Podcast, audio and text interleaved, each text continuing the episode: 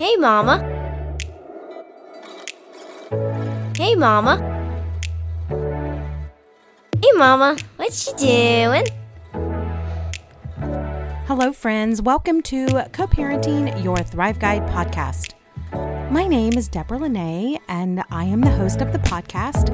And as always, I am so grateful that you have chosen to join me again for this time together, and I am very, very grateful. I hope everyone has had a good week. And I just wanted to talk a little bit about last week's episode where I talked about forgiveness and learning to forgive your ex. It it is such a work in progress.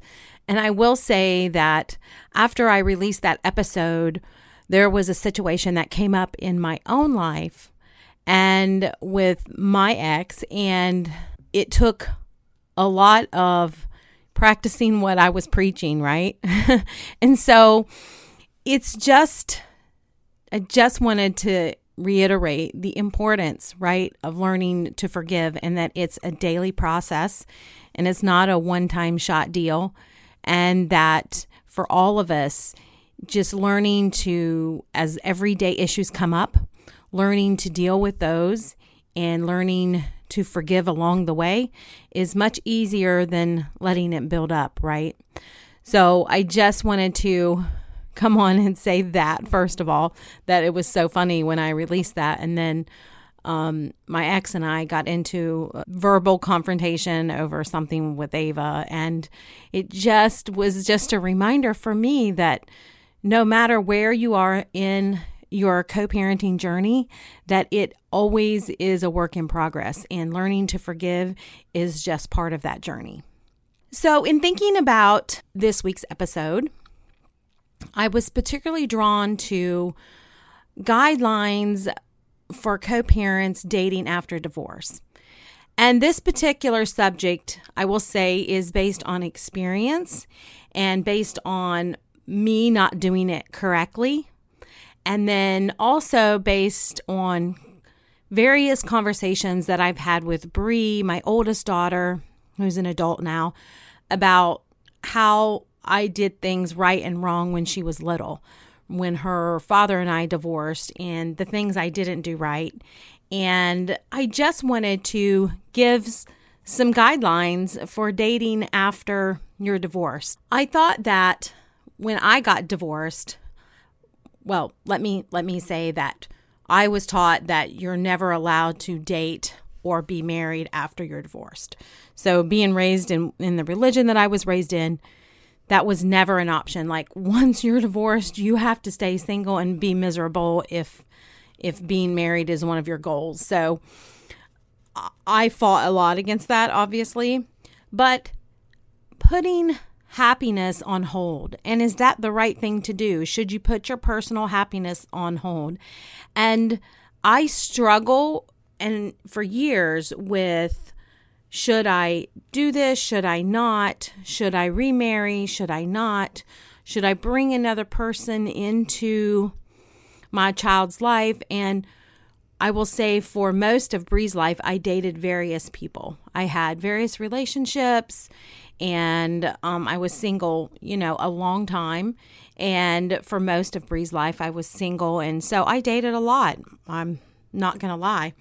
But I think you know, some of the things that I didn't think about, I was a young mother. And so some of the things that I didn't think about was when I was thinking about, should I put happiness on hold? I was like, no, like I'm going to live my life, you know, whatever. But I think that if we acknowledge to ourselves that our children may view dating as a threat to their personal time and their experience with you, and even if they don't voice it, it is a real thing, right? So I think we first need to acknowledge that our children, depending on their age, now Ava was very young when I was divorced, Bree was very young when I was divorced. So I think, you know, it, it depends on your children, obviously. I think that acknowledging that the children may view it as a threat is an important thing, framework, when you go into thinking about dating or starting to date again. And I also think being very clear with the kids about that you need adult time. And I know for me, in my journey now with Ava, I have chosen not to date. Um, and that is a very personal choice for me. Um, and I have chosen not to date because I have other things that I want to focus on. And I am very busy and have a very full life. And so I have chosen not to focus on that right now. That's just something for me personally. But for years, I dated. I dated a lot. I dated a lot of different people. And so obviously, we need adult time. And I think being clear with your children that we need adult time is important too. Some kids, you know, they don't like it when their parents date, but I think it's all in how you approach it and explaining to the kids that you're the most important thing in my life and that I want to spend time with you, but I also want to spend time with adults and people my own age. I think that in that framework, you can encourage the kids to accept their feelings, but don't allow them to dictate your love life, right? And I think children who are particularly manipulative are usually fearful that events in their life are spinning out of control. So rather than viewing it simply as a bad behavior, as parents, we should recognize it as a child's attempt to regain control, right? And and restore a sense of order. So, I think that if you make sure if you have a child that's particular particularly sorry uh, manipulative you can make a sacred space for you and your child where it's just regularly scheduled times for parent and child with no new boyfriend or girlfriend, they're not a part of it.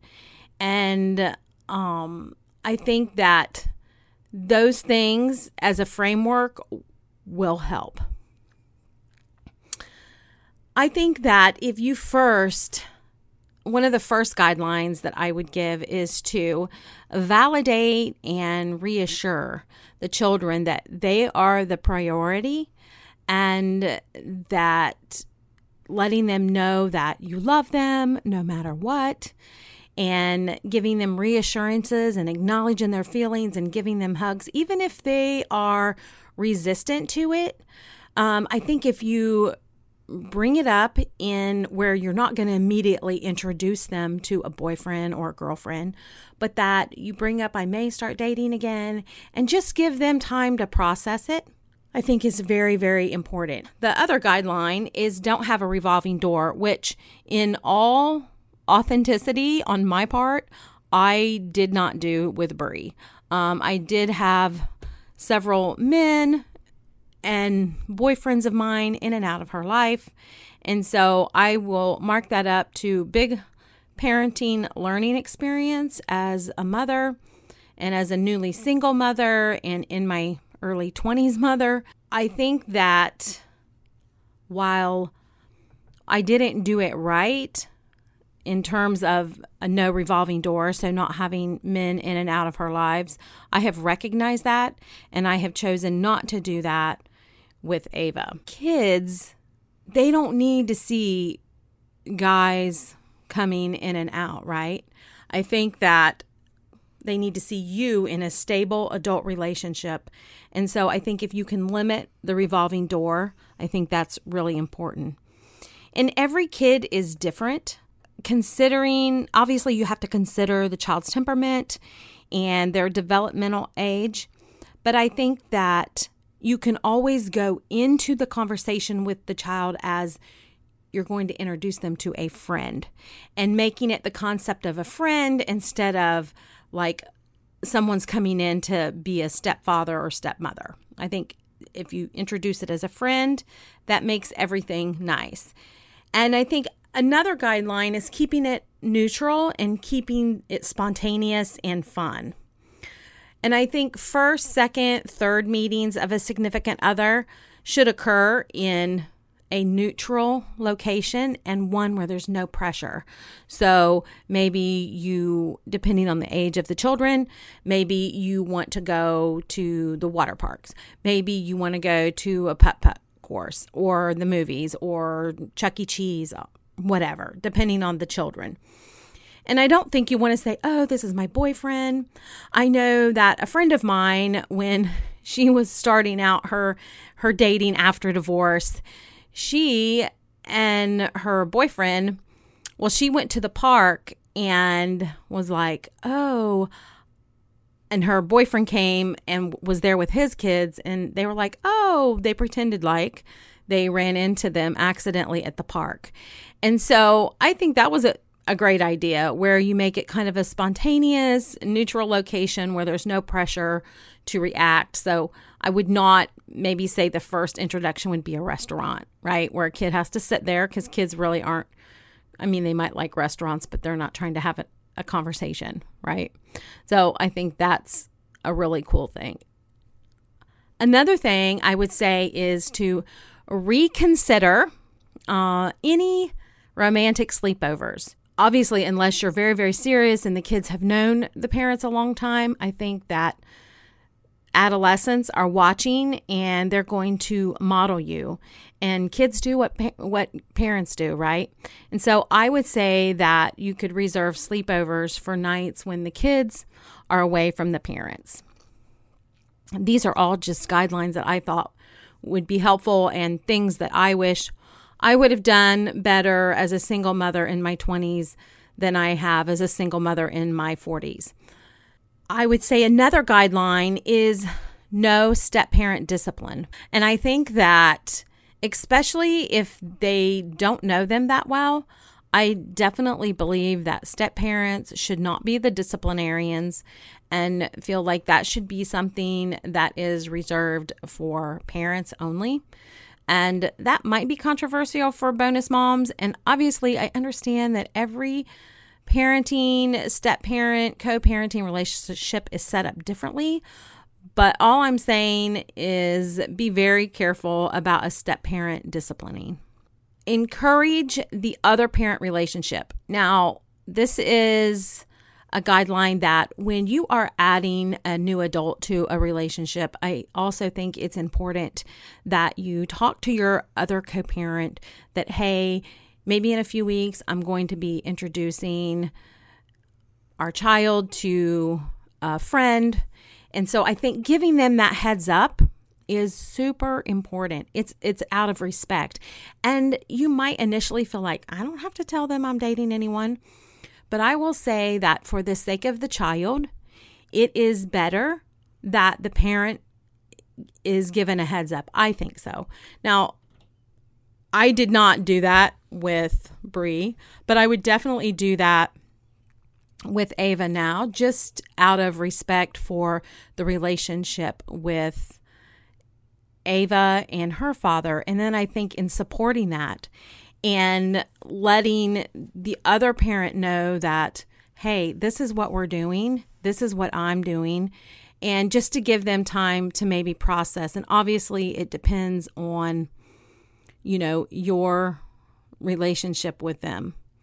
I do think that um, some people are like, should I remarry? And obviously, I think re- remarriage is a good thing. I do. I think if that's what you want in your life, I'm not particularly, I don't ever plan on marrying again. But I think depending on your situation, I think that remarriage is a good thing. And it's another adult in the house and another person to love your child, right? And so I think that's great. And if you can provide a an example of a healthy, loving relationship and if you're happy and you're balanced, then you're going, we are going to be a better role model for our children. And so if you approach remarriage as a team, I think, you'll be able to help the kids go through whatever changes that they're going to have to go through. And it's a new beginning for them to evolve and I think if you do that, you can make it more of a team effort. And I think even when it comes to weddings, letting kids have a voice, like letting them choose desserts or whatever, I think all of those things will help with the children getting used to the idea of you being married. I know this is kind of a short segment this week, but I thought that it was on my mind. And so I thought, you know, let me just talk about things in which I should have done differently or better, and where dating can be such a weird time, especially after divorce. And I just think that giving the mutual respect to the other parent and having a conversation with with them before you choose to introduce the children is super super important to the continual healing and consideration of your co-parenting journey. I hope you all have a great week. I am looking forward to seeing you all next week and I will talk to you soon. Hey, mamas, thank you so much for joining me again today on Co Parenting Your Thrive Guide podcast. You can download your free Thrive Guide on my website at deborahlinay.com. If you enjoyed the show today, don't forget to rate and review me wherever you get your podcast. It really goes in supporting the podcast, and I would really appreciate your feedback, good or bad. I would love to hear from you. My new podcast comes out every Monday, so please join me next Monday. Until next time, I am Deborah Linay, and remember for this week to lead your conversations with honesty, clarity, and love, and always give grace extended.